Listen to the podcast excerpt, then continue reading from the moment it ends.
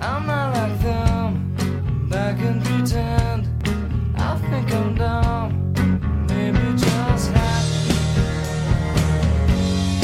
I think I'm dumb. Hello, everybody. It's Q. I am um, here with you guys without A.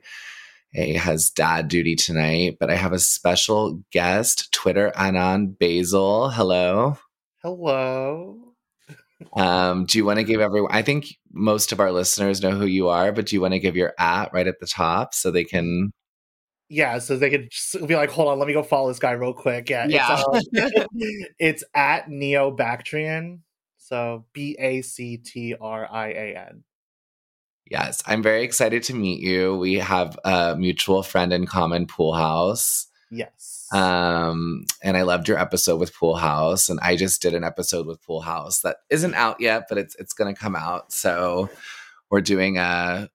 We haven't decided what to call it, but we're calling it our uh, multiverse, extended universe of um, bad gays on Twitter. Actually, I'm sorry if I miss. Are, are you not gay? I, oh yeah, yeah, yeah. Don't don't lump don't don't lump me in with you, sodomites. Okay, yeah, no, I'm I'm I have no choice but to be lumped in with the sodomites. So yeah, no, this is uh bad gays of Twitter. Still, Right.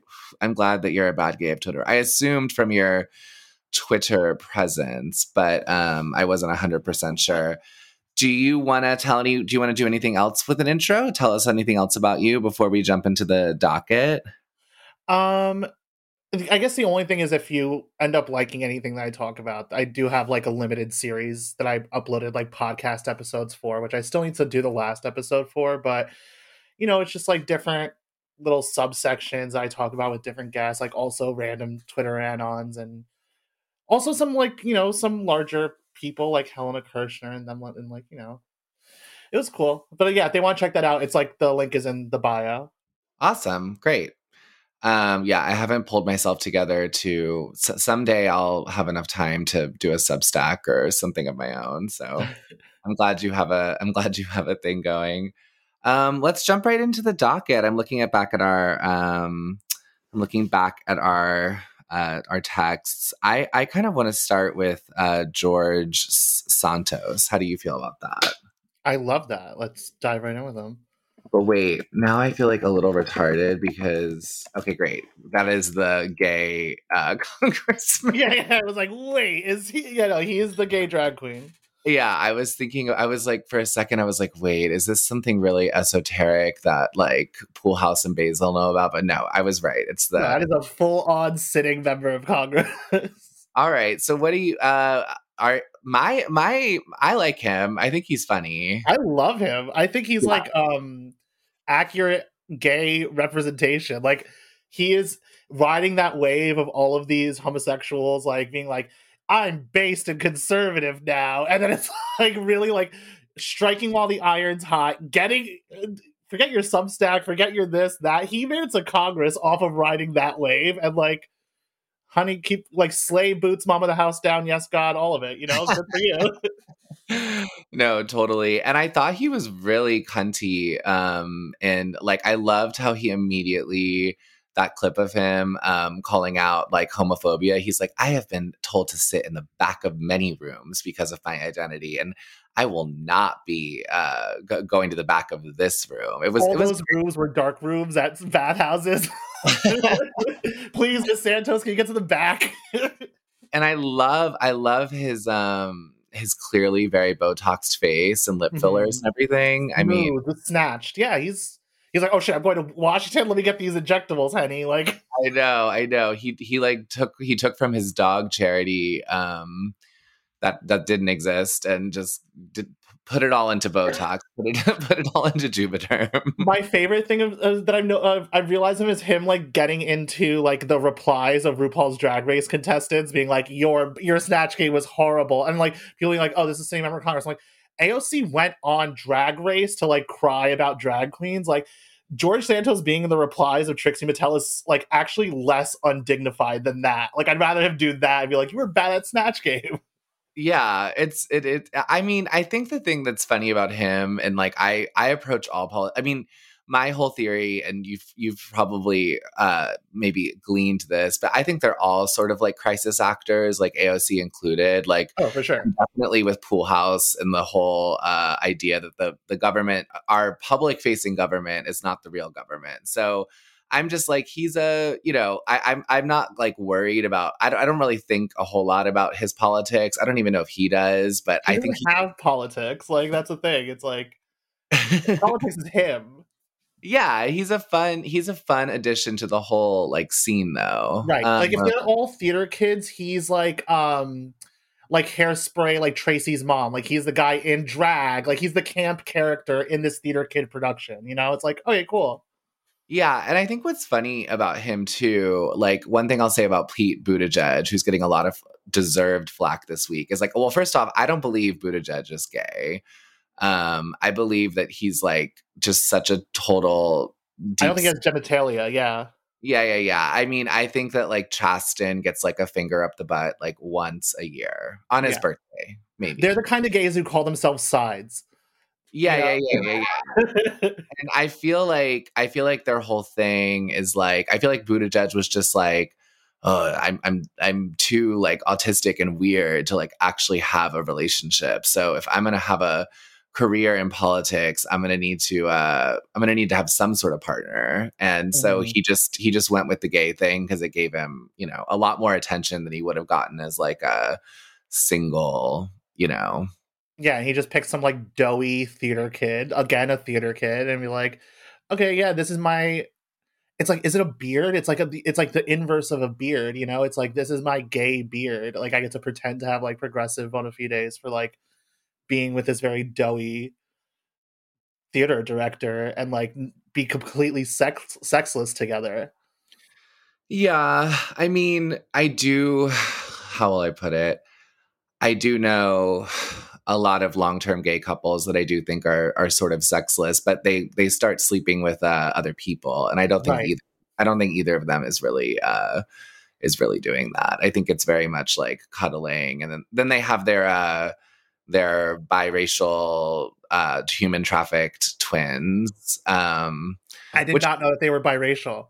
they are you know it was funny because i actually i actually got called not called out i mean a friend of mine was like i was talking about how i was like where i was tweeting when they first got them i was like where the fuck did they get these white twins because i've um you know my my partner and i did foster at one point and uh decided or you know we don't want to have kids and i you know i have complicated feelings about I do not, I'm not pro surrogacy. And I think that if you're going to adopt, you have to do like, you have to really be like open to the whole like open adoption thing, which means that you're like connecting yourself to a whole other family when my family's fucked up enough as it is. So I was just like, that's not, that's not for me. But I was making a lot of jokes. I was like, where do they get these white twins? Because like I know a little bit about this scene in my like earlier possibly pursuing parenthood days and like white twins are like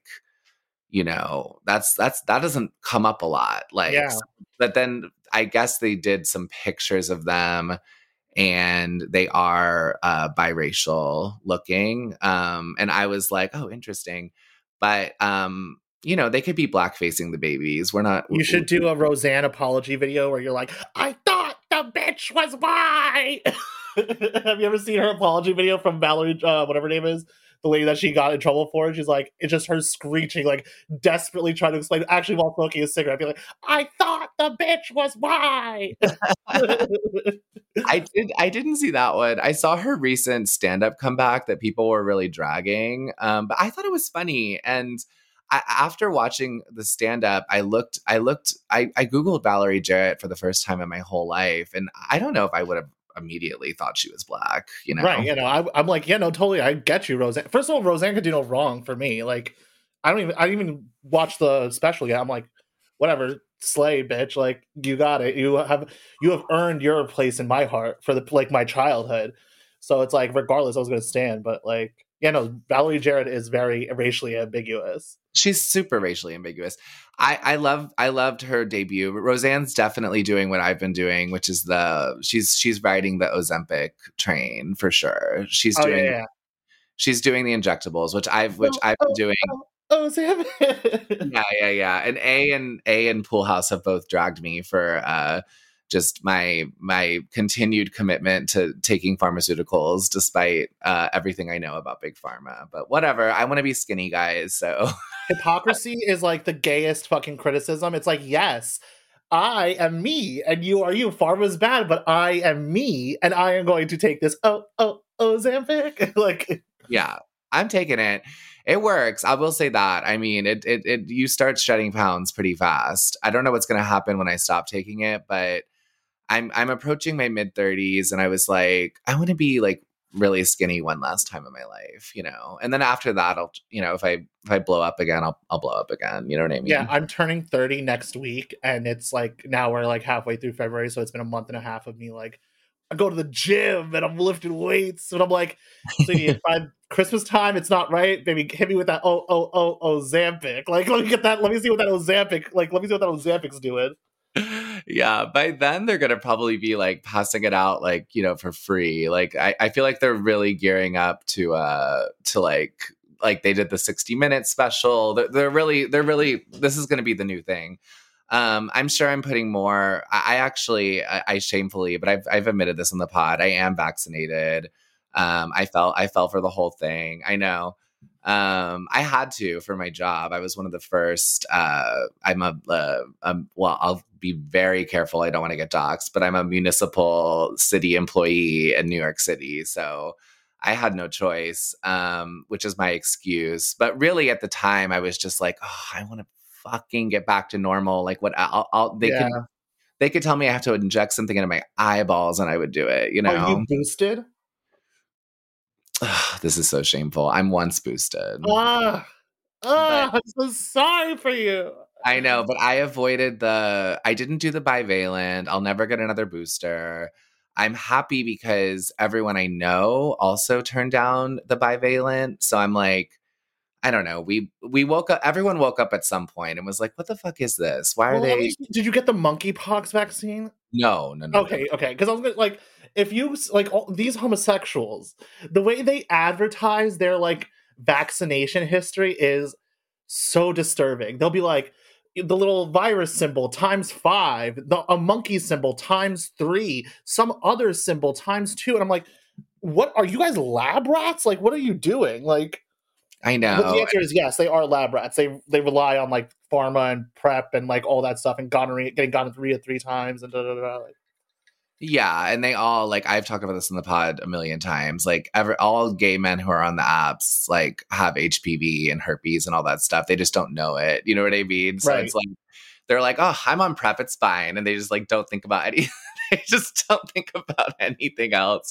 They're worried about the wrong viruses. They're worried about the wrong viruses, yeah. Um although I I'm I'm a uh, since my big COVID awakening, I'm kind of like we should all worry less about viruses. They're Yeah. just they're like a normal part of living and, you know, like if people really understood how many viruses they're exposed to throughout their life at all times, they would they would calm the fuck down. But Yeah. I feel like were you the type of person who would get flu shots before COVID? Not really, no. I mean, I I like I I would do it maybe like once every other couple of years because like sometimes because of my job they would be like, "Oh, someone's giving them downstairs, like it's free, just go." And if it was like that easy, I would get it, but I never Yeah. like thought it out. But um back to George, I think this is one of my theories is that uh there's going to be a funny like Grindr scandal about him, I think. Yeah, that makes that makes total sense. That make that like plays right down the middle. That is, and I'm sure he has some sort of skeleton in the closet. Like that's the thing. It's like I've said this before. Back when monkeypox was like popping off, there was like all these like very very handsome theater kid types, like cut, buff, like whatever New York City like Equinox types of gays, who'd be like, "Got monkeypox. It could happen to anyone." And the thing is, like their female friends or like females who really like gay men who like watch drag race and stuff like that are like oh yeah look it's like these gay men it's like sweetie because you don't understand these men are perverts like these men are hoes sloppy bottom hoes but they look very put together and they go to equinox so you think that they're just like you know your sorority sister friend it's like no these are deviants. Like, yeah I, i'm constantly like i i constantly talk to female friends who you know had their like slut eras and i like will tell them a story i'm like oh yeah and then i just this guy just blew me in this uh you know bathroom of this club or what i'll just say something like really casual like yeah, something that like something like that did happen back in my slut era and they'll be like what how did that even come about and i'm like i don't know with gay guys it's just kind of they don't understand. It's a completely different. It's like really aliens, and they don't understand it. Like I remember my friends telling me about like Key West and like how they how much they get like, oh my god, it was like shocking that we went and we saw like at the gay bar this guy like blew this guy thing like yeah like that's like the that's like the disneyland version. Like you you're a homosexual man at key west. You could go to like things where you as a woman are not allowed to even go because it's like that debaucherous. It's like you have no idea you get the sanitized version. Totally. I have one female friend who went with me on my 21st birthday trip with a to a, with a bunch of gay guys to New Orleans, which was a really really wild ratchet trip. Um, but we went to some like really really seedy like um gay bars and like there were a bunch that she just had to like they were like you have to sit here in this like little like bench at the Mhm. front please do not can't go- disturb anyone with your femaleness yeah. So th- and she was like, she hated it because she was just like, we were all so wasted, and we'd be like, sorry, girl, we're going in. And she would just have to like sit at the bench at the front, like watching. She's like, I just watched like two hours of gay porn while you guys were in there. And we're like, like, because that's all she could see. You know what, what I mean? She, sport what a good sport she was a good sport. She's a good friend. Um, but yeah, so that's my prediction. George Santos is going to have some Grindr scandal. I don't think he's going to go away anytime soon. He's definitely not going to resign. no and good No. for him he shouldn't Yeah, and I I think it's um I think it's cool that I, I do think Marjorie Taylor Greene's glow up is a little bit his his doing, you know. Oh my god, she looked fucking good at that State of the Union with her fucking fur. I was like, yes, bitch, let them fucking know. Like, Yeah. yes, I'm MGT and I'm here to like fucking show up and show out. Like, yeah, no, good for her. I love her. Yeah, and I it's gonna be like Madison Cawthorn, like how they got Madison Cawthorn. They're gonna try to do the same thing with George Santos, but it's gonna be even like gayer. Like, you know? Yeah, but I, I think that she I think he's responsible for her having a little bit more of a fashion sense. Mhm. It's like camp it up. We're doing political theater here. Yeah, yeah, yeah. Like like you need to come in like a full fur coat, blowout is done. hmm Like you need to look like that because it'll Yeah. be funny and people will like it. And they did. I I think that's the thing I think when I when I um talk to like my lib friends about politics, they're like um uh, you know, they're like they don't get my stance. I'm like you guys do like these people. Like yeah, you're obsessed. you're obsessed. You spend a lot of time reading about them. You do think they're funny, and you just feel like you can't say that. You know what I mean? hmm Yeah. But AOC is funny too. AOC is funny in like a, in a way that's like you have to get past how horrible she is. Yeah. you But I have to get past how annoying she is, and you can be like, "Oh, look at this bitch doing fucking rev like fucking Sunday church revival, doing Adolf Hitler gesticulations over fucking Ilhan Omar not being on committee. Like that's hilarious.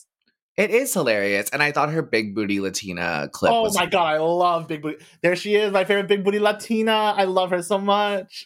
I know. And I love that she's I love that when she did her TikTok where she was like, he was screaming at me, big ass, big booty Big Latina. But juicy booty.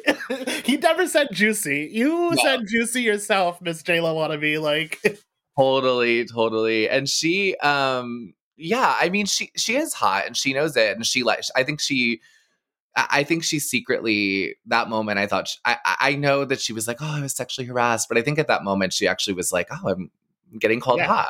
Every woman is like that when they get catcalled. They're like, yeah, I got it.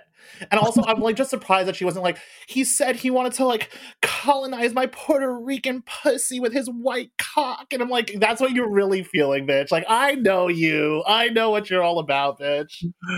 totally, totally. Yeah, I'm so happy that I'm so happy for like more and more George Santos um clips, and I, and I think it really proves that like you got it or you don't. Like like people who are like, oh, like, you know, um, whatever, like so and so is like slaying. And I'm like, no, he knows how to slay.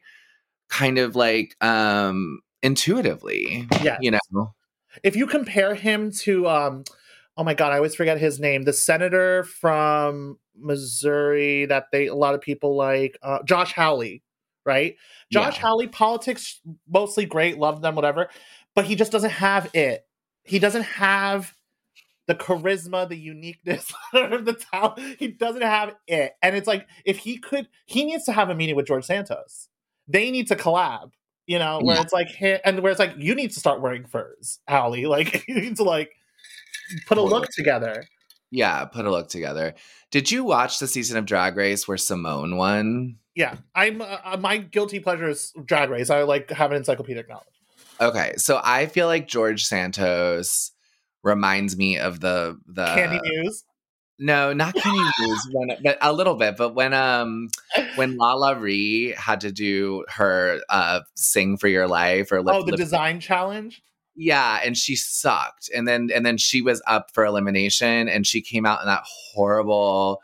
Horrible outfit, but she just slayed that little white twink like to the floor. And I'm like, this is the truth. Like, a, like people who can serve like that, it's not about what they're wearing. Right. Like, you know what I mean? At the end of the day, they can bring it or they can't. And like that's kind george santos looking at him is not someone that you're gonna be like oh my god he's got it because he's like kind of frumpy as the filler whatever but it's just the mag- the magnanimousness of it all it's the magnanimity whatever the word is it's like he just has it you know it's like yes very much that where it's like you're wearing a bunch of paper bags in congress but you're actually like fucking slaying all your haters because they are they're giving you exactly what you want which is the attention totally. And I, I think it's so obvious. Like people are like, like the whole New York Times hit piece about him that was like, where the fuck did he come from? Where did he get this money? I'm like, guys, he's just a he's a plant. Like he they they thought he would be a fun, like, you know what I mean? Like he's Yeah. a he's he's a fun person to put out there. They they need to keep it interesting because if we get bored, then people start really getting upset. So they they got to give some entertainment. So I'm like, mm-hmm. I, I don't even I, I don't know what you know they're they're able to filter money through so many networks, but I'm like, someone got him the fuck up there because they were like, we need to bring a little bit of like. it's like it makes more sense why he's there than it does why Lauren Boebert is there. Like Lauren Boebert is a retard. Like she's on the side that I'm on, so it's like whatever, you know, crit- like critical support to Lauren Boebert. But like, I much rather be ups- not upset. I'd much rather be interested in George Santos than Lauren, whatever her name is, Laura Bo- Boebert. It's like she doesn't have it. Yeah. So let's. I want to ask you a question. So, are you? Do you identify? Do you self ID as a Republican? Um, I used to have a, a pinned tweet on one of my old accounts that's currently suspended where it's like, yes, I'm a communist, in parentheses, Republican voter. So it's like, I, um, in the short and medium term, I'm fully voting only for Republicans as a means to throw sand in the gears for the left. But I ultimately understand that, like, the Republican Party is going to, in the next, like, decade, in the next 10 years, prove to be a complete dead end. It's just the fact of the matter is, is like the mass of normal working people's energy against the left only exists in the MAGA movement. And the MAGA Yeah. movement is ho- is housed entirely within the Republican Party. So yeah, for the next two or three presidential cycles, we're voting for Republicans. We're voting against Democrats in any way that we can because we need to throw sand in the gears. But ultimately, you know, when you think about people like Mitch McConnell and Liz Cheney and blah blah blah, those people are still at the top of the party organization. The party is going to be a dead end. Capital will recalibrate itself to, in order to put the kibosh on it. But right now, it's like, yeah, we got to be Repu- we're all we're GOP voters over here. I don't vote, but yeah, I I um I I understand the urge. I mean, I had a lot of conversations with a and like-minded people about like, you know, do we need to vote for Republicans in order to try to stop the lockdowns or whatever? Um and I ultimately decided just to like not vote because I I just think voting's fake. Well, where of. we are, it really is very fake. I mean, where we are, it doesn't. It literally does not matter what we do. Like we live in Yeah. machine states. The party is like, as long as the city and Newark and you know these places exist, like these states are going to be very blue forever. So until the party implodes, it is what it is. But I still, it's completely like um just self satisfactory to be like, yeah, fuck you. It's it means nothing. It's absolutely meaningless. But if if you don't want to dox your location, you don't have to. But are, are you here? Are you here? Are you where I Yeah. am? Are you, Yeah. oh, okay, okay. I'm so like I'm just outside where you are. Like, but yeah, you're in this. You're in the like. I'm in the metropolitan area. You're in the metropolitan area. If I wanted to be there, I could easily get into there in, in 10, 15 minutes, but I'm very happy to be on this side of the river.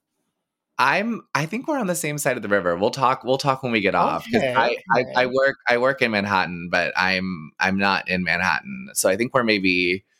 I think we're maybe on the same side of the river. Okay, we could we could discuss off air. Um, yeah. So I, I guess we could. uh That's pretty much all I have to say about George Santos. Um, Damn. we want to do the controversial. uh Do we want to do the? We had we had a little Twitter disagreement. No no no blood spilled, but we no, we of course not. Yeah, no. we didn't agree about uh, Matt Walsh's Dylan Yes. Mulvaney video.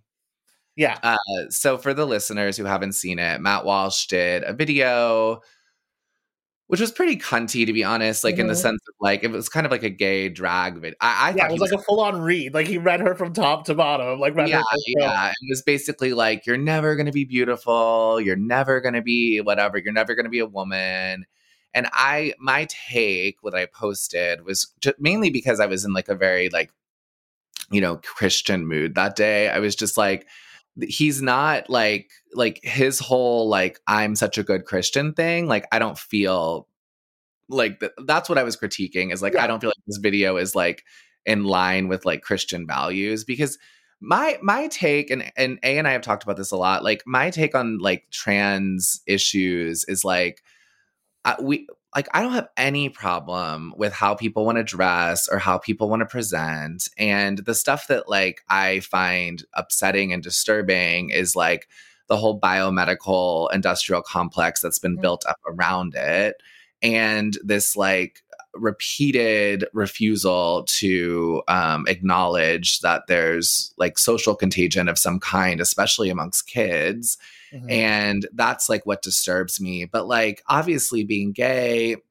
and being part of like artistic communities like i you know have been around people who are gender nonconforming uh my whole like life like when i was a party kid and all that stuff so it doesn't bother me that that people want to dress a certain way or look a certain way and i don't give a shit what you do with to, to like to make your body look the way you want it to look like none of that bothers me it's more of this like uh, you know it's this insist it's like this big pharma is trying to make everyone patients and this is like another Right. way to make everyone patients that's my take but do you want to give your uh Well, I 'cause we- agree with your take wholly. It's just Yeah. that I had to take it one step further where it's like within itself, yes, that is the main issue is like the biopharmaceutical industry and you know the medicalization of gender nonconformity to get people to be permanent customers for the pharmaceutical industry. That is in and of itself its own issue.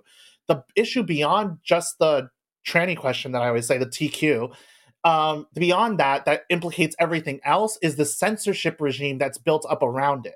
So when you talk about workplace um, human resources departments like the diversity, equity, inclusion, or you talk about online terms of service, by adopting gender ideology, right?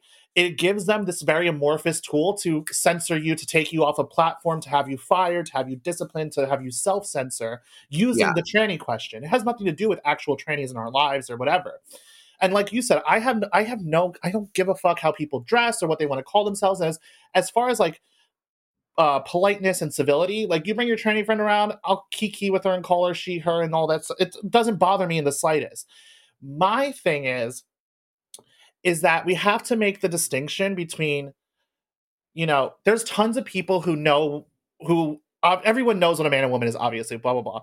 But there's tons of people who agree with us fully, but they can't say anything because they have a brother or a sister or a cousin or a friend who is like has quote unquote has a gender identity and is now a tranny and blah blah blah. And they're like, that friend is holding a gun to their head where they're like, if you acknowledge reality, I'm gonna kill myself. And it's like that person's in a in a prison. And I feel bad for that person. You know, not the tranny themselves, but the person who wants to be able to live in reality but can't. That's one thing. I luckily don't have that. But that's one thing where it's like your that's just your cousin, your friend, your neighbor, whatever is not It's just a regular person.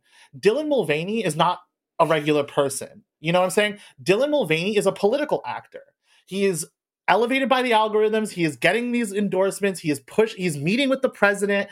And my thing is like, um, I, there's two ways you could look about it. One is a completely secular way where it's like these people are my political enemies. They're pushing a political ideology that's counter to my interests.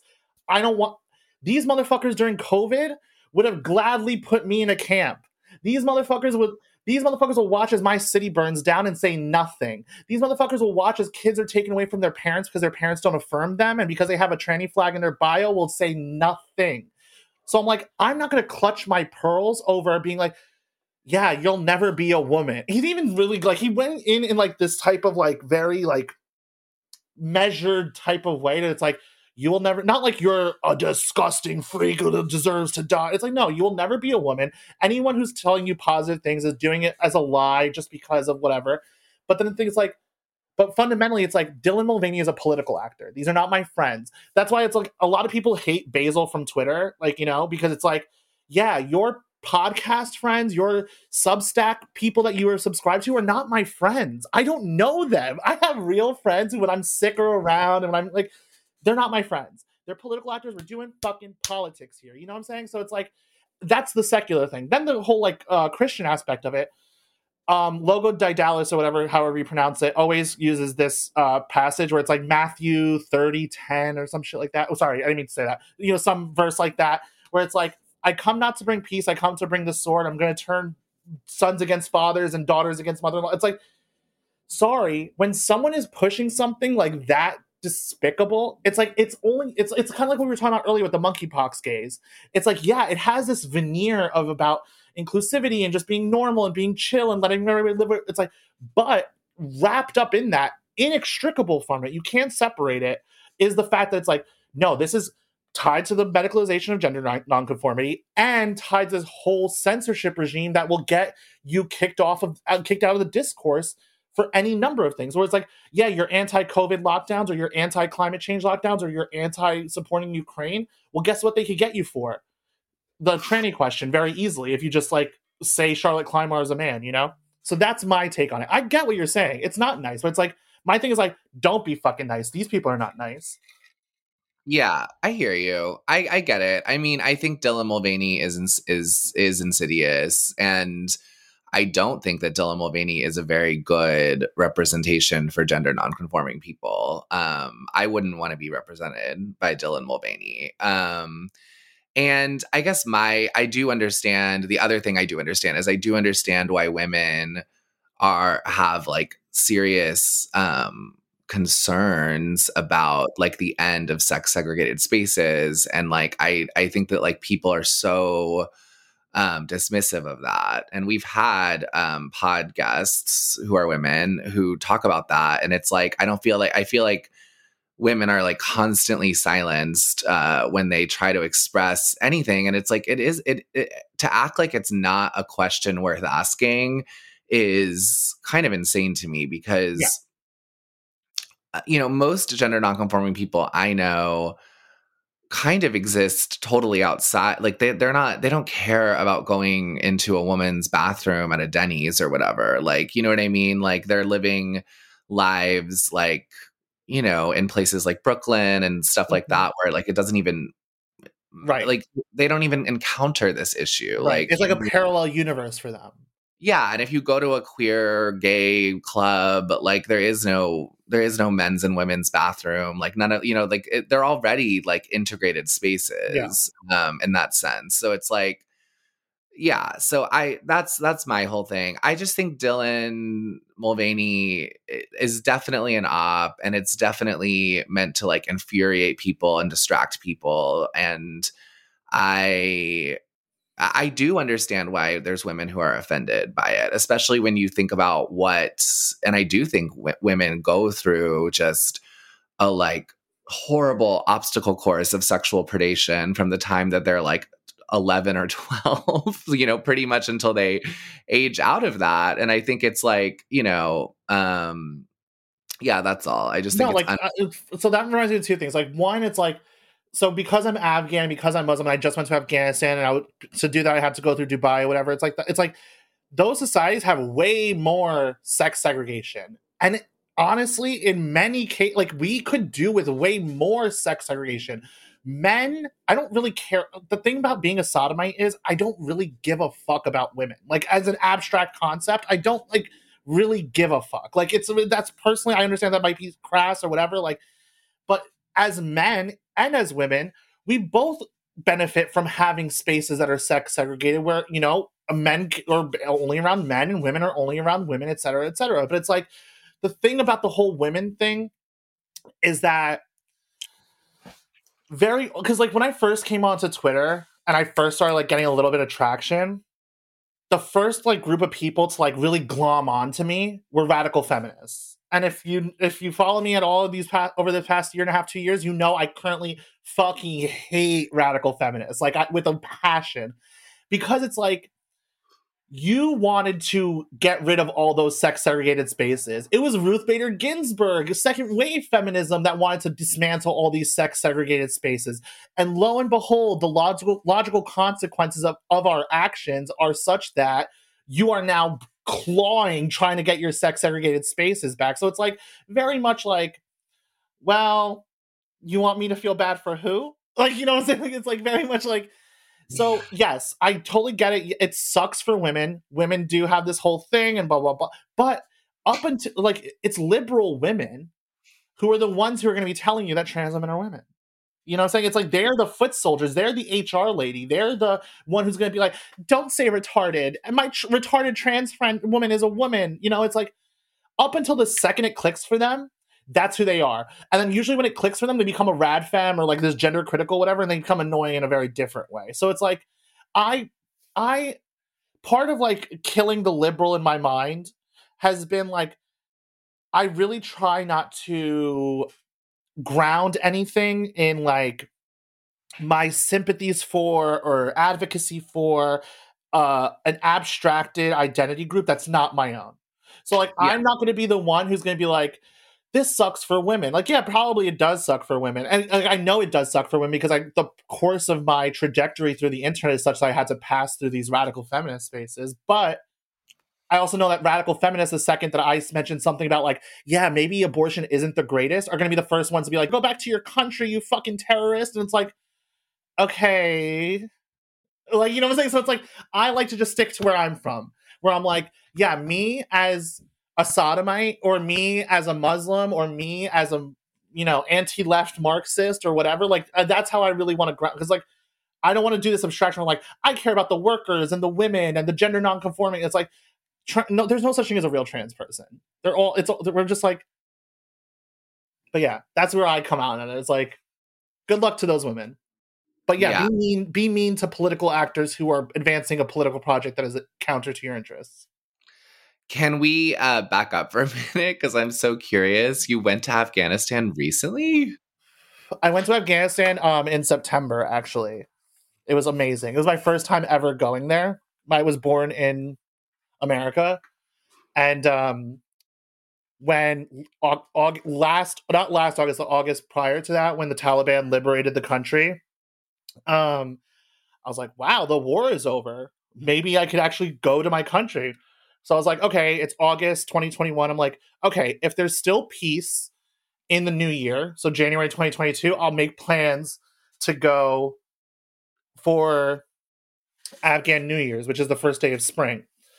So January comes along, I'm like, okay, cool, like I'm gonna do it. Then, like, you know, I had my own like there was family stuff that got pushed back. So eventually I just went in with my brother in September for like two weeks what's it i mean what's it like there right now so first and foremost the war is over so that's like a huge change like you know there's no foreign troops there's no whatever stuff like that but secondly the thing that also immediately changed overnight was like for the past 20 years our money as americans have been being funneled to the defense industry through afghanistan and the way that they would do it was by like creating this like artificial middle class of like people who were like roughly our age urban educated and would work for like all these like ngos that were somehow tied to the imperial project. So like human quote unquote human rights ngos quote unquote women's rights ngos quote unquote development ngos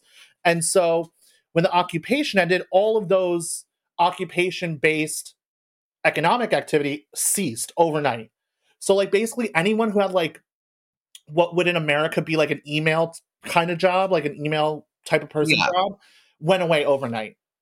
So for them, the urban faux middle class of like under 40s, also you have to realize like over half the country is younger than 15 years old. So it's a very young country.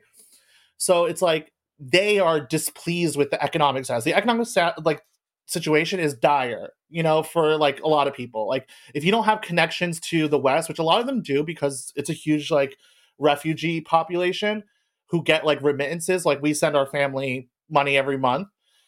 They're okay. But if you had like that email job and you don't have some other way, like you're kind of it's it's rough time for you. But like if you were like um you know, like a street vendor or a taxi driver and worked primarily in cash, it wasn't a huge shock for you. Or like a farmer or something, it wasn't a huge shock for you. But the biggest change is like you could travel around the country without like a drone strike or a counterinsurgency strike or some type of shit like that. So like it's a huge, huge change, but like it was amazing. It was an amazing, amazing experience to be able to be like, this is my country, this is where my people are from. You know, it was like very it was amazing, like self-actualizing type of moment. Is it you were in Kabul? Mm-hmm. Yeah, so Is it like pretty? I like have no idea. Like what? So Kabul is like super urbanized. Like so, I- I forget how many millions of people live there, but it's like four or five, like something around four million people live in Kabul proper.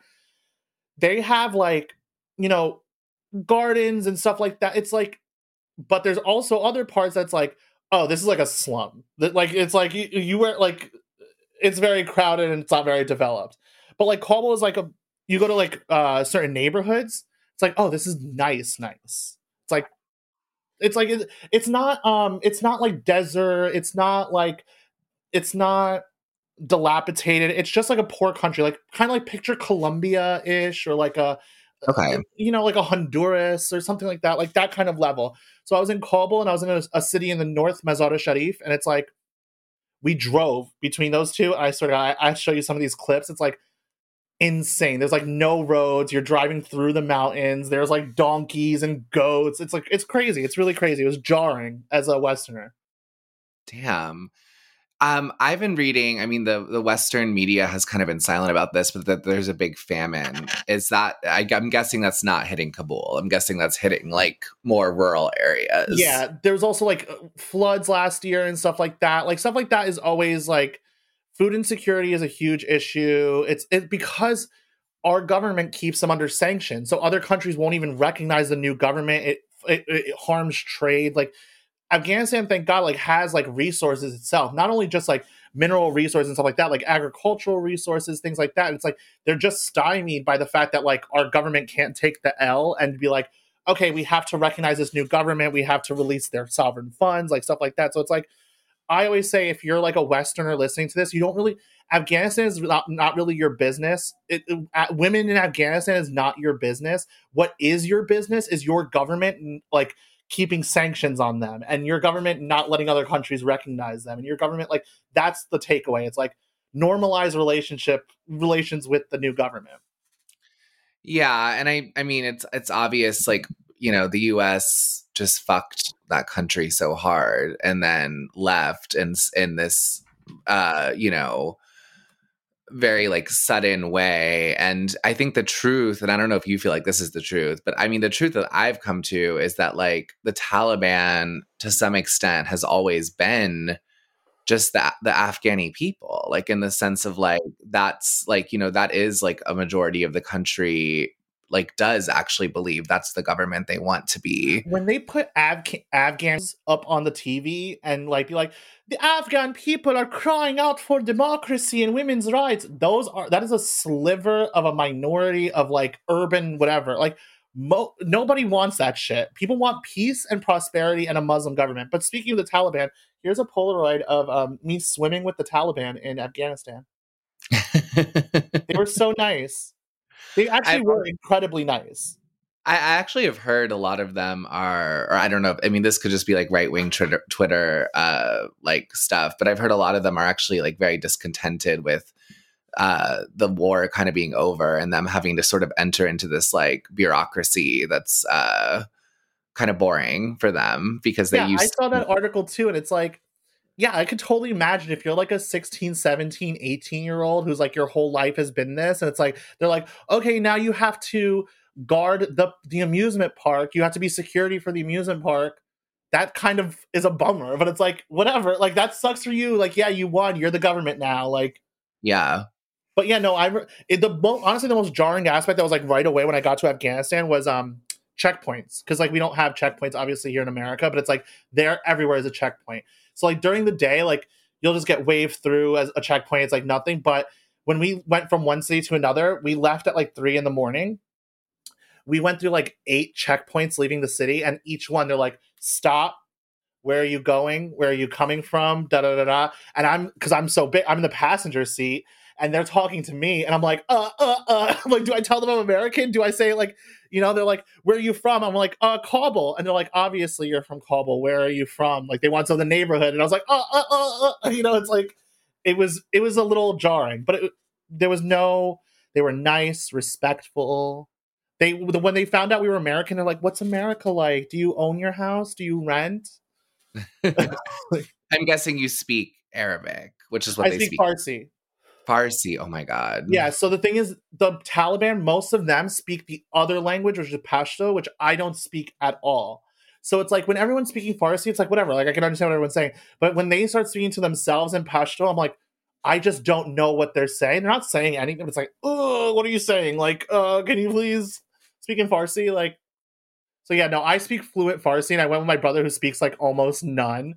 But it was like we it, we made it work, and it was like a fun adventure. It was really, really, really amazing.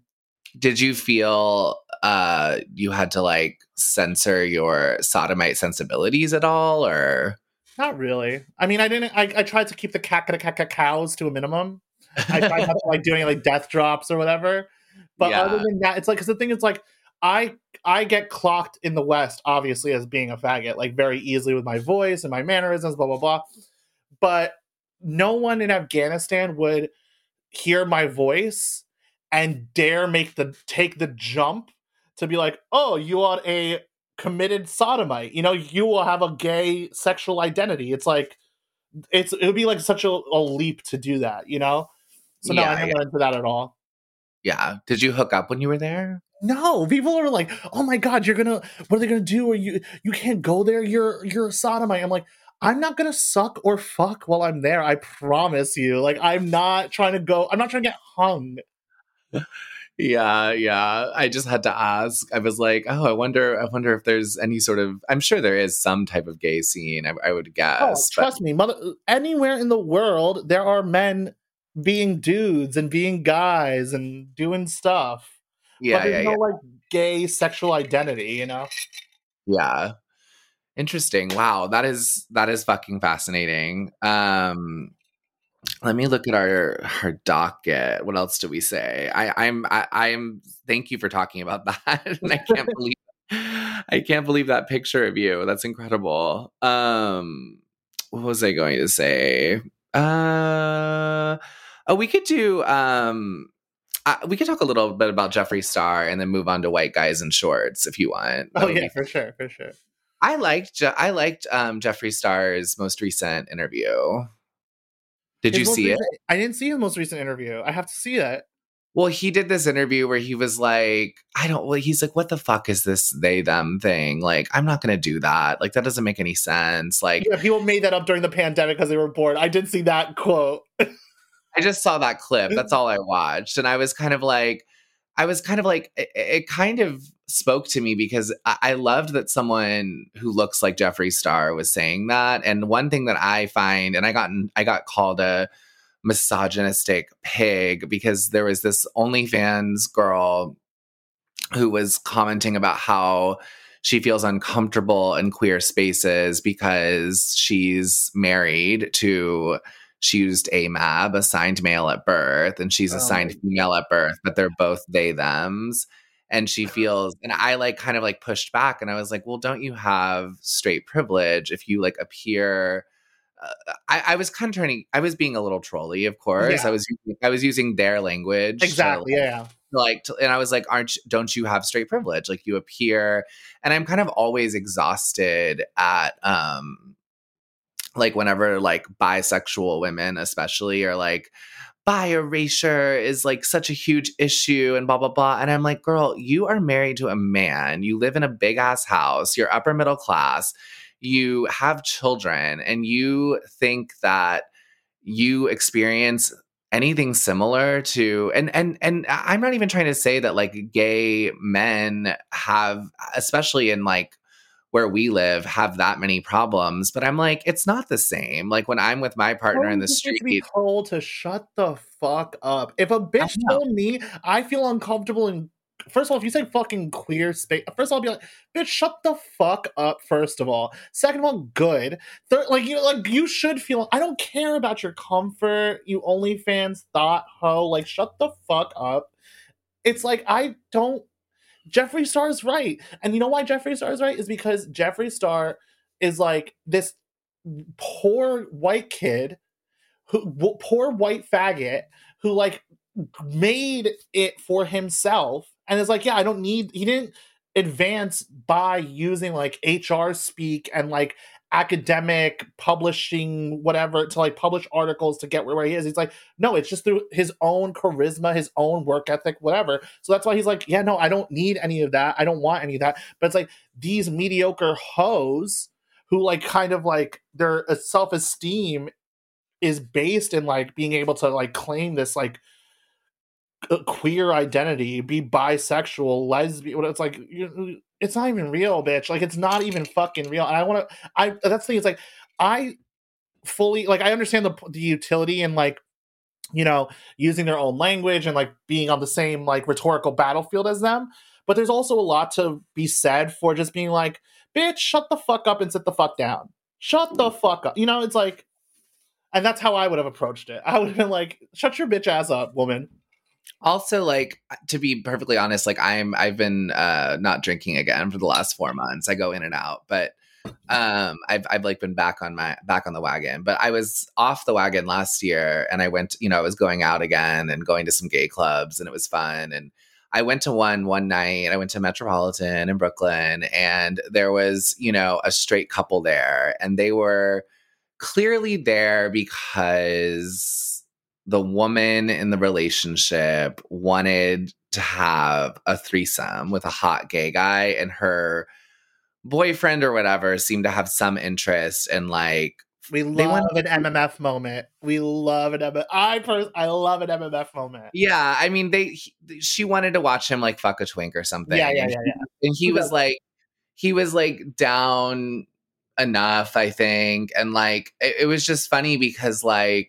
obviously they were just like fond over like it was not like you know what i mean? Like he got to he got to just be like the king of the castle and people were just like you know faggots were just like throwing themselves at him and and they were having a fucking blast and i don't think they took anyone home. I don't know what happened with the, with their night but i'm just saying like the idea that they were like in any way looked at as not like people thought it was fun that they were there and they were there was actually this gross this gross guy who was like licking armpits all night. He kept asking people if he could lick their armpits and i was like ugh this is why people hate us. Ugh, um but my point is is that like they were like totally part of the milieu. Everyone was laughing. Everyone was wasted. Everyone was chain smoking and like everyone thought they were like fun you know what i mean like no one was like you don't belong here you know like and they were clearly like doing the like we're tourists in the gay scene night they were having Yeah. that night you know what I mean? And they were having a blast. The guy showed his ass, like, you know, all the faggots were like, ah, like it was Yeah. just like everyone was having fun. And I'm just like, I, I don't believe that you're uh you, that that anyone is saying anything to you. It's all fake. It's all fake and made up for internet discourse points. Just like I'm sorry, if you're under 40 and you talk about homophobia, I'm sorry. It's not fucking real. It's not fucking real. I grew up like I'm about to be 30. It's all fucking real. We did not grow up with homophobia. You could be openly gay when I was 17 is when I came out to my friends and everyone around me. You could be open. No one's like fucking stuffing you no one's fag dragging you. No one's beating you up. If you are, it's probably because you did something fucking stupid. Like no one's like kicking the straight people out of the bar because they because also what that whole dynamic plays into is like my theory of like homosexuality in society where it's like the reason faggots exist is to like worship and appreciate and serve men who run society and to keep their women at bay and constantly confused and memori- mesmerized with like concepts of like fashion and glamour and art. So it's like that whole dynamic of them even just going to the bar kind of like plays into that, where it's like she knows her straight man is going to set these fag it's catnip to these faggots, you know, and Yeah. but she's kind of like perverting in a way where it's like I want to be involved on it too. It's like, no, baby, you need to get go away because we are, need to like secretly do this behind your back. But it's like, you know, it's 2023. Do whatever you want, like, but don't get on the internet afterwards and make up a scenario where this is the thing. It's like none of these things are real. Whenever anyone is talking on the internet about racism and transphobia and this and that, just know in your heart you could tell them to shut the fuck up and fuck off. Like we live in the least racist con- country in the world. We live in the, least homophobic country in the world. We live in the literal capital of the tranny empire that's trying to like export tranny dumb to the rest of the world via bomb. Like I need these people to be told to fuck off. They need to be mocked.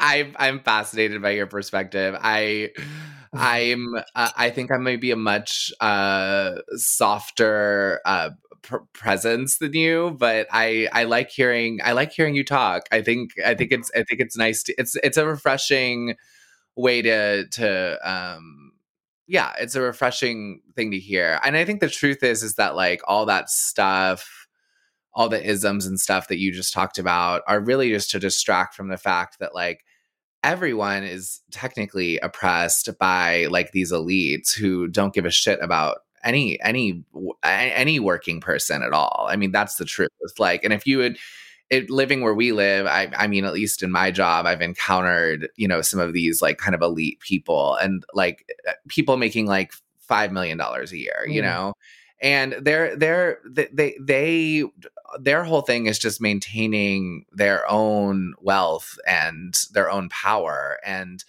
I, I kind of like that's why looking back i wish i had been i mean this is going to make maybe be cringe to you and cringe to listener, listeners but i wish in 2016 i had been more supportive of bernie because i felt like bernie was maybe like uh like a kind of a kind of trump figure Yeah. that that could have been sort of a unite uh, like actually maybe had some shot at uniting um working class people to demand like a few more crumbs from Yeah, through 2019, I was a Bernie bro. I was a Bernie or Trump person uh, because I was like, I was the type where it's like, no, it needs to be like this type of like shock to the system. It needs to be whatever. Obviously, looking back on it now, I'm like, oh, that was fucking gay as fuck.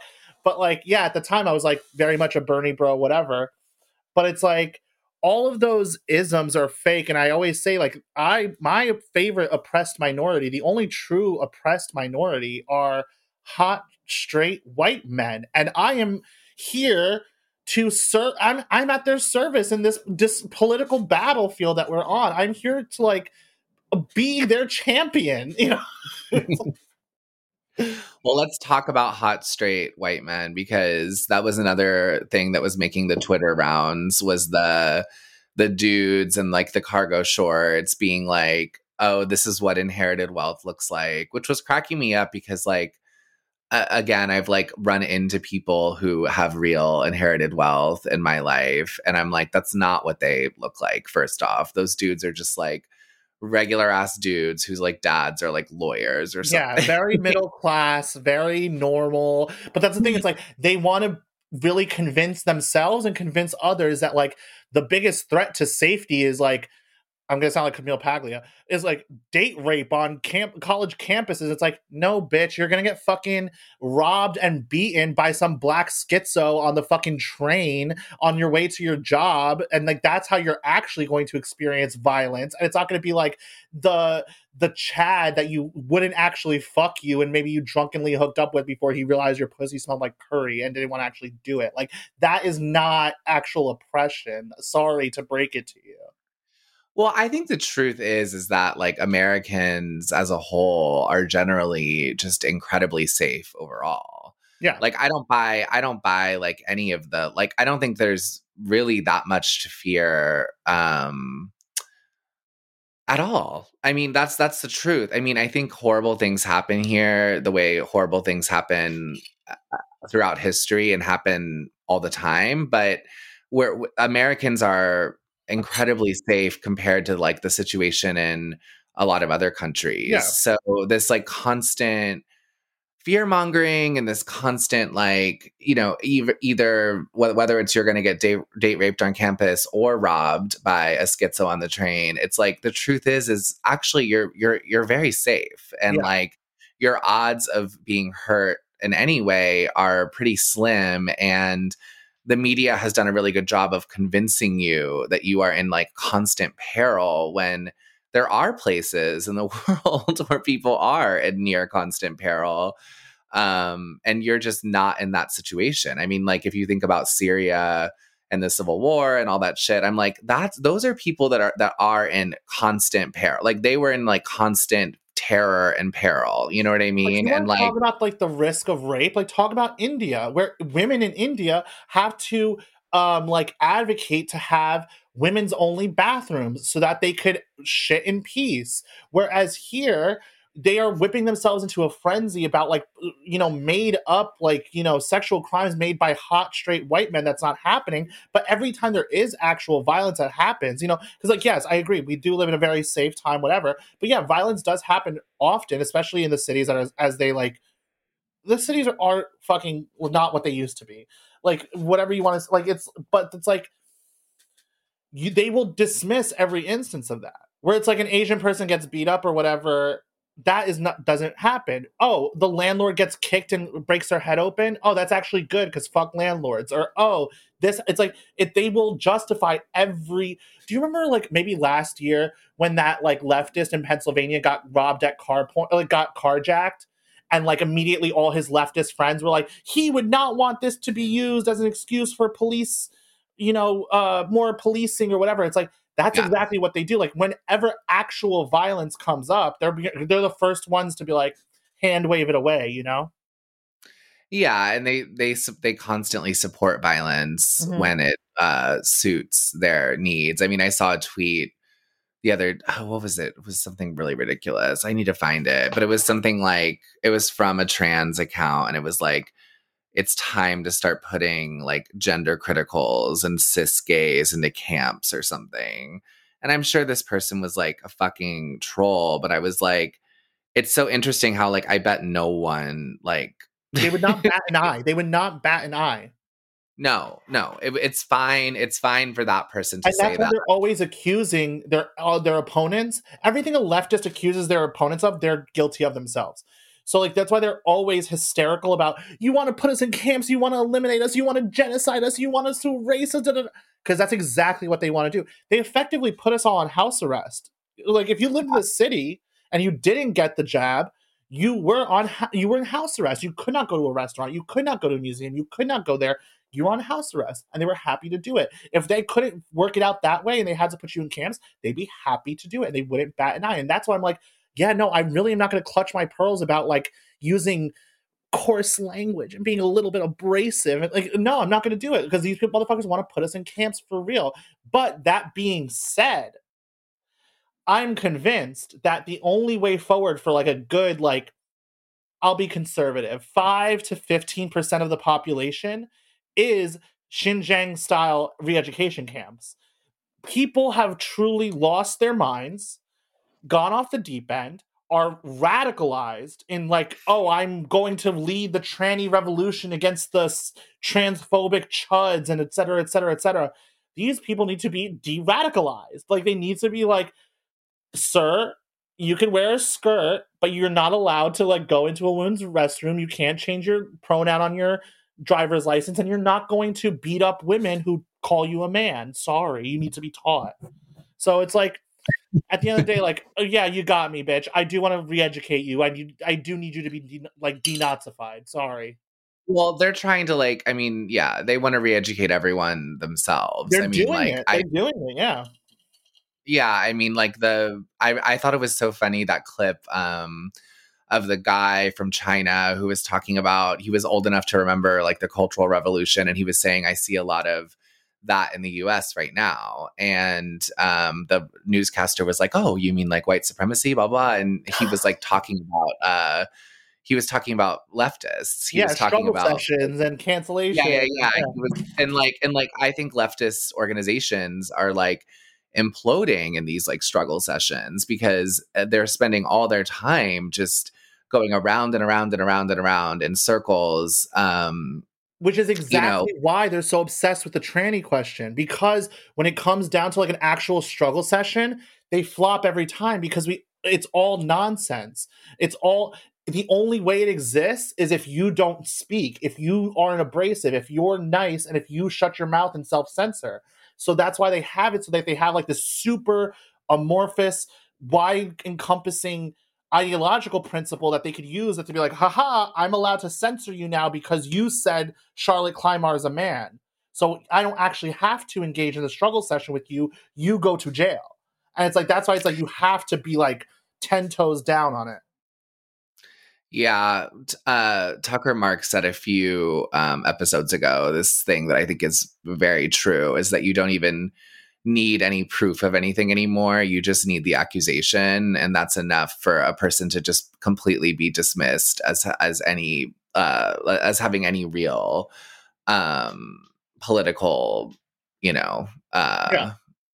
leverage. It's like if you if you manage to come up with and it's like they they keep making the terms vaguer and vaguer. It's like no one even knows what transphobia means anymore. No one knows what sexual misconduct means anymore. They've just expanded the terms to no one knows what racism means anymore. Like But they've expanded the because like Huh? because that's the point the the fuzziness the amorphousness is its is is precisely its strength because that's the thing it's like if if i am very visibly a leftist if i was a tranny or if i was like one of those types that's like i'm a kami hijabi like i'm ilhan omar or whatever i could actually say anything i could if i'm ilhan if i'm for example Cori Bush right i could say 1350 or whatever if i'm ilhan omar i could say you know anything if i'm all about the she said it though. It's all about the Benjamins. She said it. Remember? Exactly. Or if I'm uh Yeah. if I'm Charlotte Clymer, I could say things like, "Oh yeah, you know, I'm a man," but you know, because they're friends. But enemies can say something that does we all think are fully within the bounds of the discourse, but because it's so amorphous and it can mean anything at any time, if you're an enemy, you're out. If you're a friend, you have free range. You know, it's all about that friend enemy distinction. Yeah, and they have to like they have to create this this uh yeah, and it's all about sha- I like your I like your point about it like shadow desires because it's like the shadow self. It's like a lot of what the left accuses people of is really their own their Oh, own yeah. internal. That's my race play Like take. Yeah. Whenever you see Yeah, like a leftist talking about like land back and kill Whitey and blah blah blah blah blah, it's because of the psychic dissonance between their own desire because they know that they cannot, you know, they their politics are supposed to be anti-white, white replacement, blah blah blah blah blah, but they low key want that BWC. So that cognitive dissonance is what causes them to be so insane and unhinged and always being like, the Nazis are right around the corner. They want to genocide me. It's because, like, baby, keep your race play fetish in the bedroom like me. And that way you could have good politics. But because you can't keep it in the bedroom, you end up being crazy on the timeline.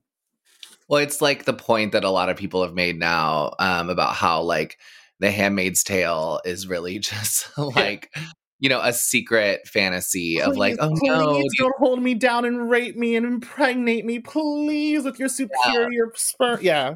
yeah, this powerful man is gonna like, and it's like this weird like yeah it's like this shadow self it's like this fantasy that they can't admit that they they have um and so they have to like make it something like nefarious but yeah i thought that that um that that whole picture like controversy was just so um they it was just hate stupid. white men because they want white men and it's so sad and it's like just admit it so that you can move on. Like so like, just say that you like be aoc and say yes i love like that colonizer d. So that way you could be like oh so i actually don't hate all white people. Like you know it's obvious that i don't hate all white people. It's not about their whiteness that i need to replace them. It's because these people are outside of my political coalition so i have to punish them by importing the whole global south in order to depress their wages and flood their communities with fentanyl and blah blah blah blah blah blah blah. It's not about their inherent evilness as white people because I'm obsessed with white cock. You know, it's like and but that's the thing they can't. It's like it's it's Freud. It's like all there. Yeah. Um, I also wanted to this is a good time, I think, to talk about uh jerking off on trains because I was I, you know, I was actually a little confused about like what was happening there because, well, obviously, like I've, I'm I live uh, in the metropolis, so I have seen dicks on trains. It happens. Oh my god, I Uh, have not seen a dick on a train ever. Oh, I have, I have. Oh I've my definitely seen, I, goodness. I've seen guys fly. The one of the funniest ones was one time this train couldn't move because there was this guy standing on the back of the train. I don't know what the fuck was up with him, but he was standing on like the little whatever ledge on the back of the train, and no one, he, the, the cops couldn't get him off. No one could, no, like they were trying We to tell him, get him off. they were like, get the fuck off the back of the train. And then like there was a huge crowd of people, which of course I like immediately got in. I got into the crowd because I was like curious what the fuck was gonna happen. And I love shit like that. I love Yeah. New York. Love I love when shit's going down and everyone stops. And of course everyone takes their cell phones out. And then the guy uh, you know, everyone was filming him because they were like, "What are these cops going to do?" The guy was black, the cops were white, so you know, it was like the like, oh, cops get were ready. We're gonna have to say his name. Get ready. Get ready. uh, and the cops were like, but everyone was kind of laughing, and the cops were kind of like, um, and the very obviously, you know, it, it's New York, extremely mixed race crowd, and the cops were like, obviously didn't want to like violently take this guy off the back of the train, which is what needed to happen. People needed to get to work, you know, Yeah. so like they, they, they didn't want to do that. They wanted just to like they wanted just to like get him to get off the train. So they just kept saying like get off the train, and people were yelling like motherfucker, we have to get to work, like get off the fucking train. And then he, he pulled his pants down and started masturbating to all the people filming. so that's one of my. up to you, New York, New Yeah. York. I, I've, I've definitely seen people.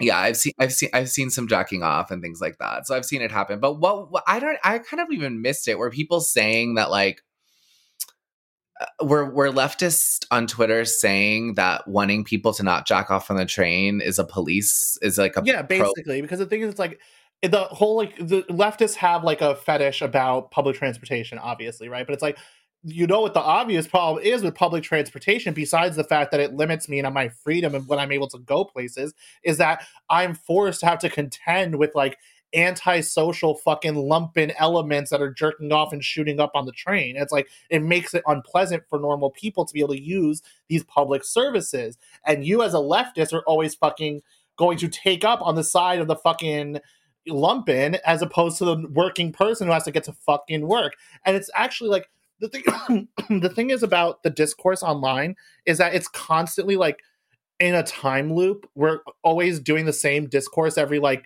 9 to 18 months. So it's like this happened a couple like 18 months ago when it was like Liz Bruenig saying, you know, oh, you know, it doesn't really affect me to see junkies shooting up on the on the train with me and my children. You know, it's like, bitch, it does affect you. It does. It affects everyone to be like, I cannot go. on, I like, miss Liz Bruenig. I do miss her, but yeah, I remember. I remember when she, I remember when she she's she hasn't been tweeting in a while, but she she stopped tweeting. I I think she stopped tweeting after everyone decided that she was the sole reason for the overturn of Roe. But um, anyway, like somehow like somehow Liz Bruenig had that power. But um, I, I always I always liked her. But anyway, my, I yeah I remember that. That's interesting. So people were saying that again, basically. Like yeah, it's the same thing where it's like, oh, you're not allowed. First of all, you're not allowed to notice antisocial behavior if it comes from like a black person or a homeless person or some. Because the thing is, like, the Marxists have always traditionally have like had their concern be working people. Leftists today who wear you know leftists in Marx face always valorize like people who don't work, like fucking drug addicts, prostitutes, homeless people, bums, drains on society, et cetera, et cetera, because it like serves the broader political purpose of terrorizing normal people. It's like it is in their interest to keep junkies on your train jerking off, shooting up, beating up Asian ladies on the train because it keeps the populace in this kind of like heightened sense of like um, anxiety. So where they're like, yeah, no, we need to funnel more resources to some NGO that's going to say that they're going to help the homeless, but really you're just giving another 50 leftist email jobs, you know, it, it, while nothing changes. It's like that's the whole MO of the left, where it's like, we're going to keep defending the most antisocial elements of society. So they thought that you shouldn't be arrested for jacking off on the train. Was yeah, that because the like? cops are bad, and if you don't like people jacking off on the subway, that nece- that necessarily means that you're going to have to um, increase policing on the trains. I'm like, I don't go, fuck. I don't give a fuck. Weed's legal now. I don't really. I'm uh, beyond that. Like, I, it, it's not going to affect me. Like, I don't really care. Oh, it's so funny that they would even like try to have that argument because that's that seems very anti Me Too, which is like the, you know what I mean? Like this kind of like specter of constant sexual predation. And like here's an example of actual sexual predation happening kind of daily in New York. Like well, that's and because well, like during Me Too, there was that clip of the woman who posted herself walking down New York City and like recording every instance in which she got catcalled. But like that quickly got buried. Like afterwards, got buried because everyone who fucking catcalled her was fucking Dominican or black or Puerto Rican. It's like, oh, that kind of defeats the whole larger political thing if we're like complicated because it's not the frat boy in the colorful shorts that's catcalling you. It's the people that you think are angel that you are like political angels that you're not allowed to criticize. Yeah. No, I remember that. I also remember this this will probably make you laugh. I had a, a I knew a woman who had a like a blog at the time. Um and I don't know her anymore, but she was an, unfortunately an very unattractive woman, but she um she wrote this whole blog article about how like nothing like that would ever happen to me and it was like this huge like cope thing and I was like oh, Po- it was women rough. posting their L's, women posting their L's for real. I know. It was just that's- like women love posting their L's. You're like, no Puerto Rican ever cat calls me. And it's like, yeah, that's what do you want me to I do with that? State It's like enforced cat calling? Like, I know. It's also like she had like literal facial hair and stuff. It was it was a sad um uh it, it was a sad uh it was it was a rough yeah it was a rough it was a rough L posting moment. I remember being like, "Girl, don't write this article. Like, just don't. Like, don't don't, try, don't like you know um yeah whatever." I don't know how some people just don't have that little thing in their head where it's like, don't do that.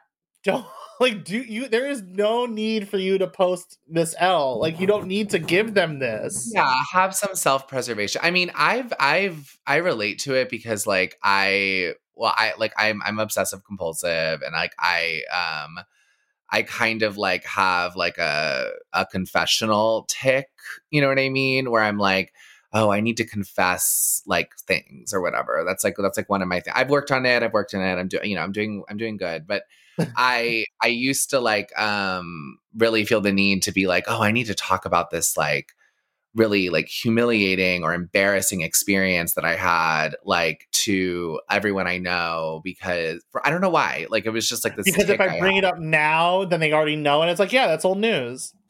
yeah, but it's just like it's just funny because it's like I do understand the urge to like it, you think it's going to make you feel better, but really you're just reliving that humiliation. Oh my god. And it's like I don't need motherfucker because the thing is like I have so many like different random cliques of haters. Like I have like my Afghan haters. I have like my homosexual post post left haters. I have my certain take seller haters, and it's like I never want to give these motherfuckers the ammunition to be like, oh well, also this this this. And It's like no, some things are for me. That's the thing. It's like I, especially for the first like year and a half that I was on Twitter, it was like you don't know me. You don't know anything, any details of my life. You don't know my preferences. You don't know this. You don't know that. Because it's like, oh, if you have, because at that point it was like, if you had like this very deep aversion to Basil from Twitter, it was not because you knew me. It was not because of some personal anecdote that I had revealed to you that gave you like gave you the ick about me. It's because you couldn't reconcile the political argument that I was making about the tranny question and its connection to the broader left.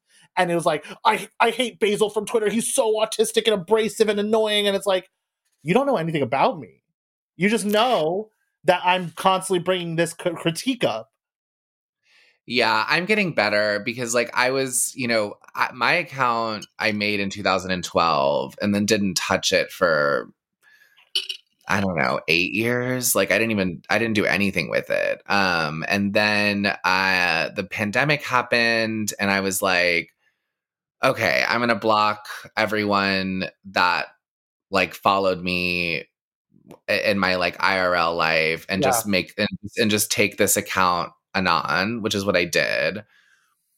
And I started really being a poster like in like in 2020 and I um was anon at the time and for like pretty much until the last year like no one I had like no followers like no one no one paid attention to anything I said.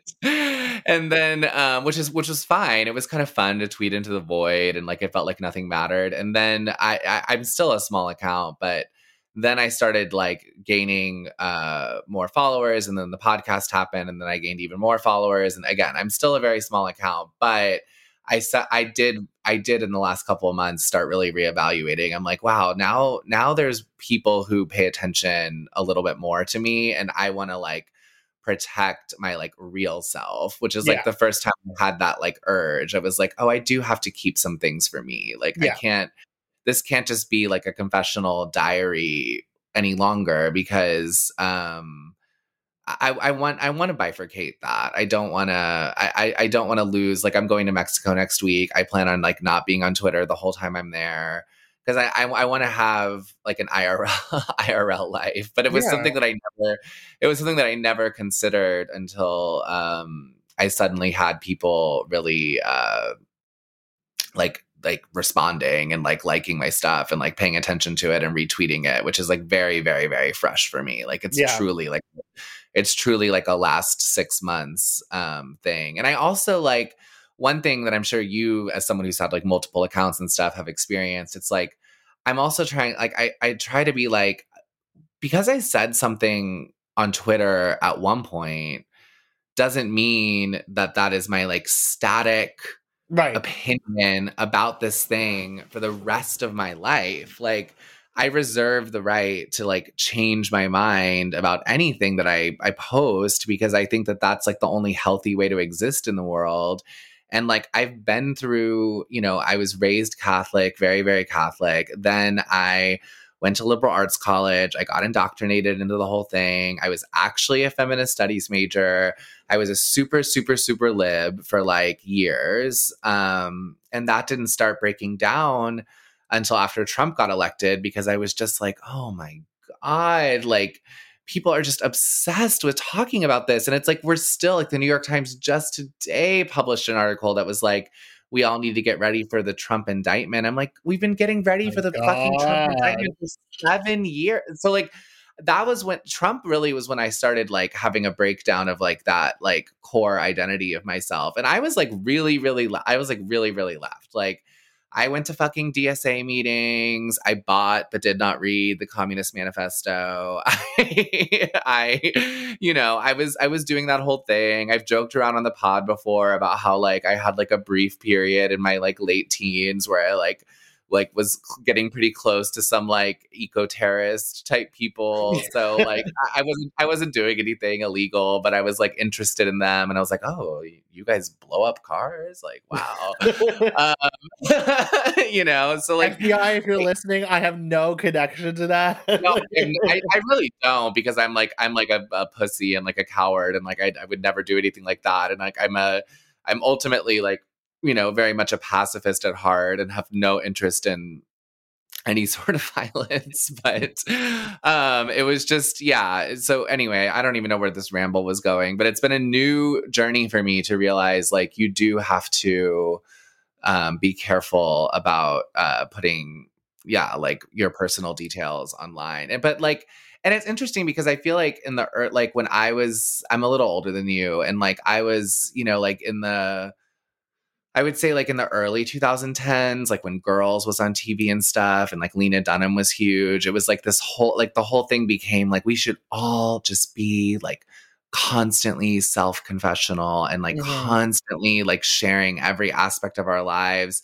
And I think you lose a little bit of like your your soul when you do yeah. that. Like like Mystique you should have good. Mystique is like keeping stuff to yourself, having something that is only revealed intimately is like good. All those things are good, but it's like like I, I how you were talking about like I reserving the right to change and stuff like that. Like I also was like a very hard left person. I, I still my analysis, the way I like interpret the world is still fundamentally like a Marxist interpretation of the world. Like me being Muslim gets applied to that, but fundamentally I'm like, yeah, what's the material analysis? Where's the money? Where is the polit- what is the political coalition that exists? Like, you know? So it's like when I had this account Neo Bactrian first, when I started using it, it was like end of 2019, beginning of 2020. At that time, it was like I was like a disaffected Bernie bro. So I was listening to people like Amy Therese and I was listening to the Fed Post and I was listening to, you know, all those types of things. And I look back at some of my old tweets and it's like I, I rely very heavily on like being like, you know, doing like, because uh, like at that time too, like that end of 2019, beginning of 20, I was like, 20, I was like, let me read the materials. Let me like really read. I was like, all right, I'm going to read I try reading Capital. I try. I read the the three internationals. I read the 18th Brumaire. I really, really dived into theory and stuff like that. That's why if I look at my old tweets, I'm like really relying on like when I say like things like Bonapartist, I'm still like my Marxist is showing, you know. But it's like that's not where I am today. And it's like what really clicked for me, where it's like, oh, Basil from Twitter is its own thing. When so when Neo Bactrian got nuked, right? Since then, I had like I think it's eight or nine or ten accounts.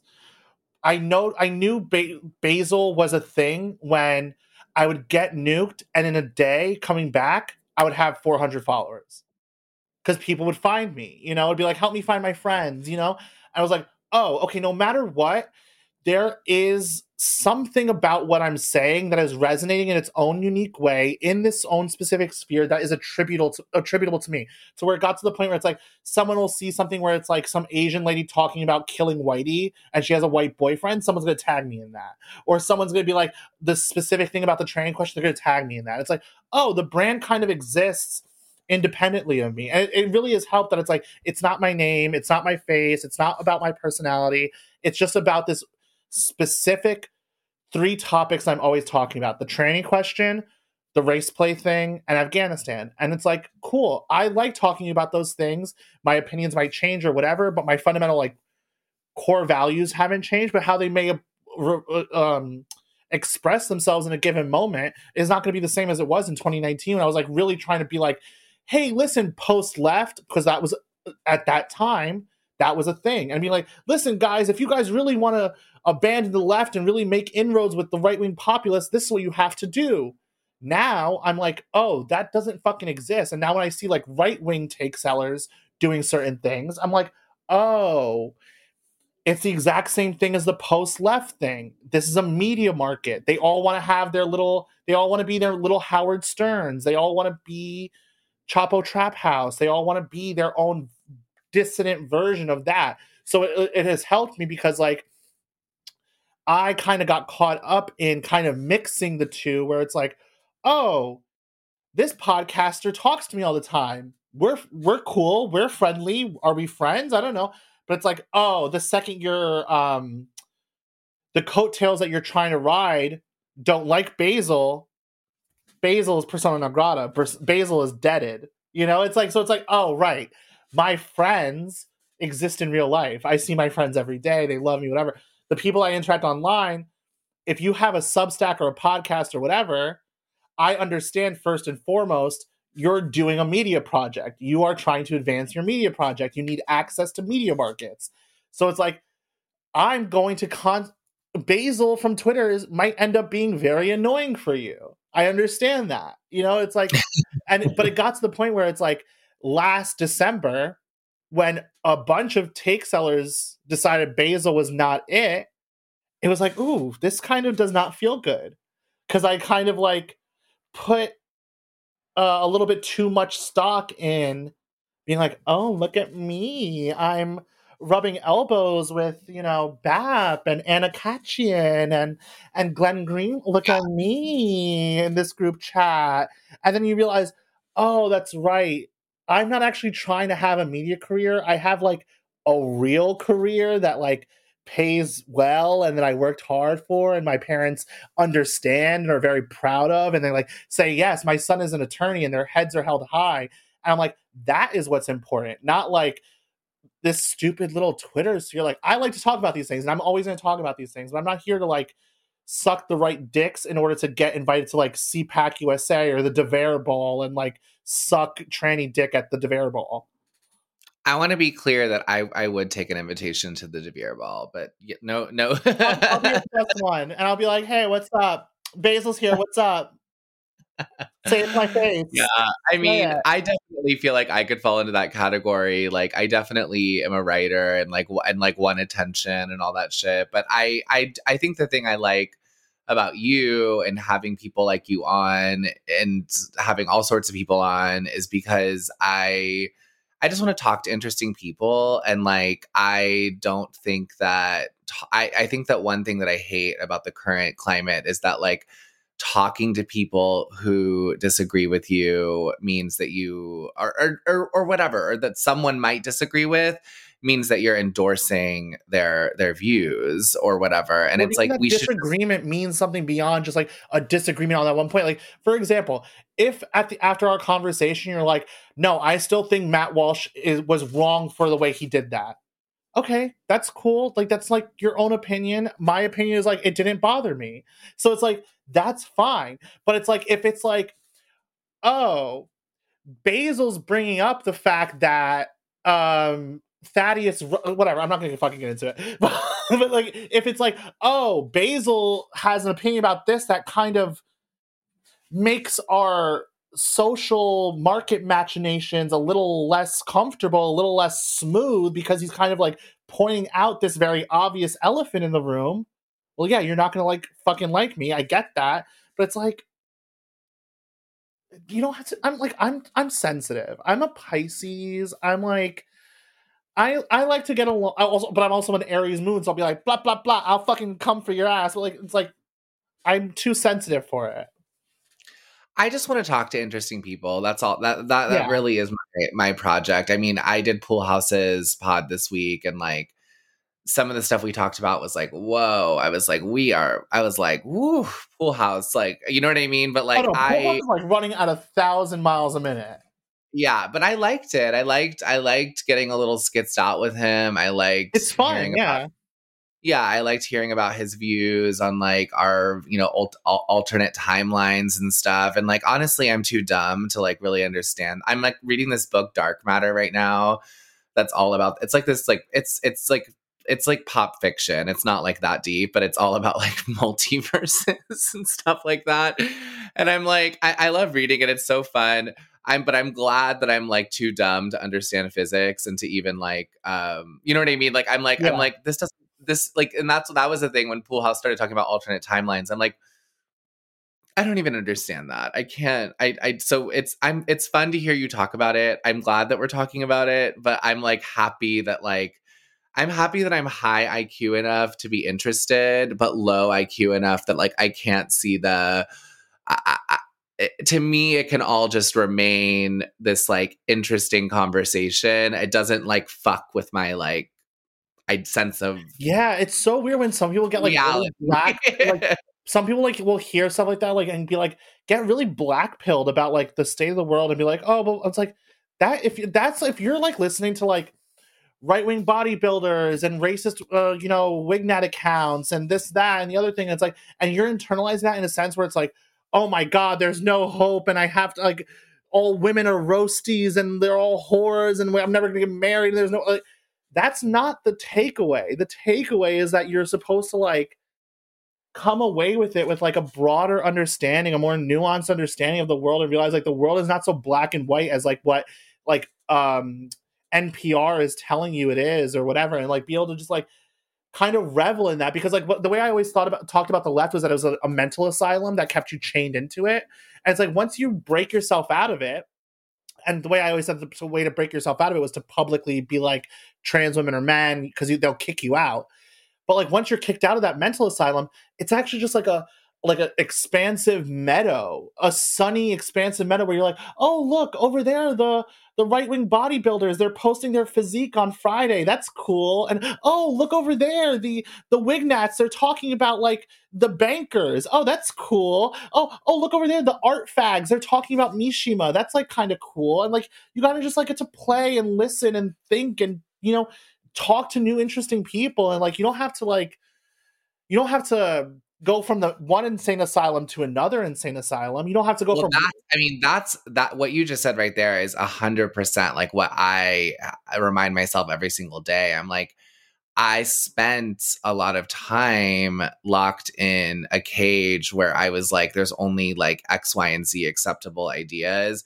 And I'm not just gonna climb back into a new cage. you know what I mean? Like I'm gonna I'm gonna stick to like I'm I'm gonna stick to like thinking for myself and letting myself change my mind. I still think Matt Walsh was de- mean to Dylan Mulvaney, but like, you know what I mean? Like, I'm happy to, I'm happy to hear other opinions. And like, the one, the one thing I, I will never do is like, I, I, I'm trying to never again like get back into a thing where I'm like, I only think this way because I think that's that's unhealthy, and you stop growing, and life becomes kind of dull and un- uninteresting. And um, that was one thing I, I was happy about when Trump happened, honestly, because I was like, I was like, wow, like my expectations for like what can happen, like I, were blown open, and now I'm like, maybe anything could happen. I you know it. what I history mean? is not over. His, uh, that's why I love that history is not over. Anything can happen. And it's like uh, that's why I was like when I was talking about earlier, I was like when all these take sellers decided to like Basil was no no good. I found myself when I started to like really get into these like circles. It was like, oh, I'm self censoring. I am now putting. I'm fine. I'm feeling myself putting the straight jacket on of where I'm like, oh these take sellers will not like the fact that I'm going to criticize Thaddeus Russell for doing age of consent discourse, but I'm still going to do it. But it's like, yeah, no, now I'm going to get kicked out of the club. You know, so it's like, I- I mean, I still self censor sometimes. I mean, like I try not to as much as I like. I was talking to a, a female friend. I went out to lunch with her, and I was like, I'm so tired of people talking about like Leonardo DiCaprio. Like I was Ugh, like, it's so it's yeah. so fucking stupid. And I was like, and I don't believe this like these like 19 year old like gorgeous women like don't don't also have power and don't also understand what they're getting about out of this and might even be uh, they have their own agendas and their own manipulation. And she was just like well i don't know. Like i had a i had an age gap relationship when i was that age and it really uh, uh you know damaged me. And i was like but like and i i almost said it but i didn't. I was i almost wanted to be like but that's your right. Experience that's not Another 19 year old adult can have a different experience. I also hate Yeah, and, like- and, like, 19-year-old and- teens. yeah and your and your uh and your experience which i do know a lot about like is is bad and i'm i'm sad that that happened to you but like i'm like i'm like it doesn't mean that your experience can be glued onto everyone's Your experience is not you know? Like, universal. The experience Yeah. of any random black person telling you something is racist is not universal. The experience of any random woman telling you something is misogynistic is not universal. The experience of any cross-dresser telling you something is transphobic is not universal. That's why it's like the part for me that's like coming out of the mental asylum of the left is like whenever I hear those types of aspersions about an idea or a, a take or an opinion, where they're like, that is misogynistic or transphobic or racist or whatever, is like, that is a huge red flag for me. I'm like, because what all that does is say, that is verboten. That is a no, you cannot think that for, because it is transphobic, racist, misogynistic, XYZ. It's like, I don't care about that label. I care about what I agree with, what I feel like gloms onto reality, what I feel like is workable if you think it's misogynistic, racist, transphobic, whatever, g- great, wonderful. Go fuck yourself. I don't care. Like, what, like wonderful. But Well, that's that. Oh, go ahead. Sorry. no, no, no. I was gonna say that's basically was like I'm just not going to let that be a thought killer for me.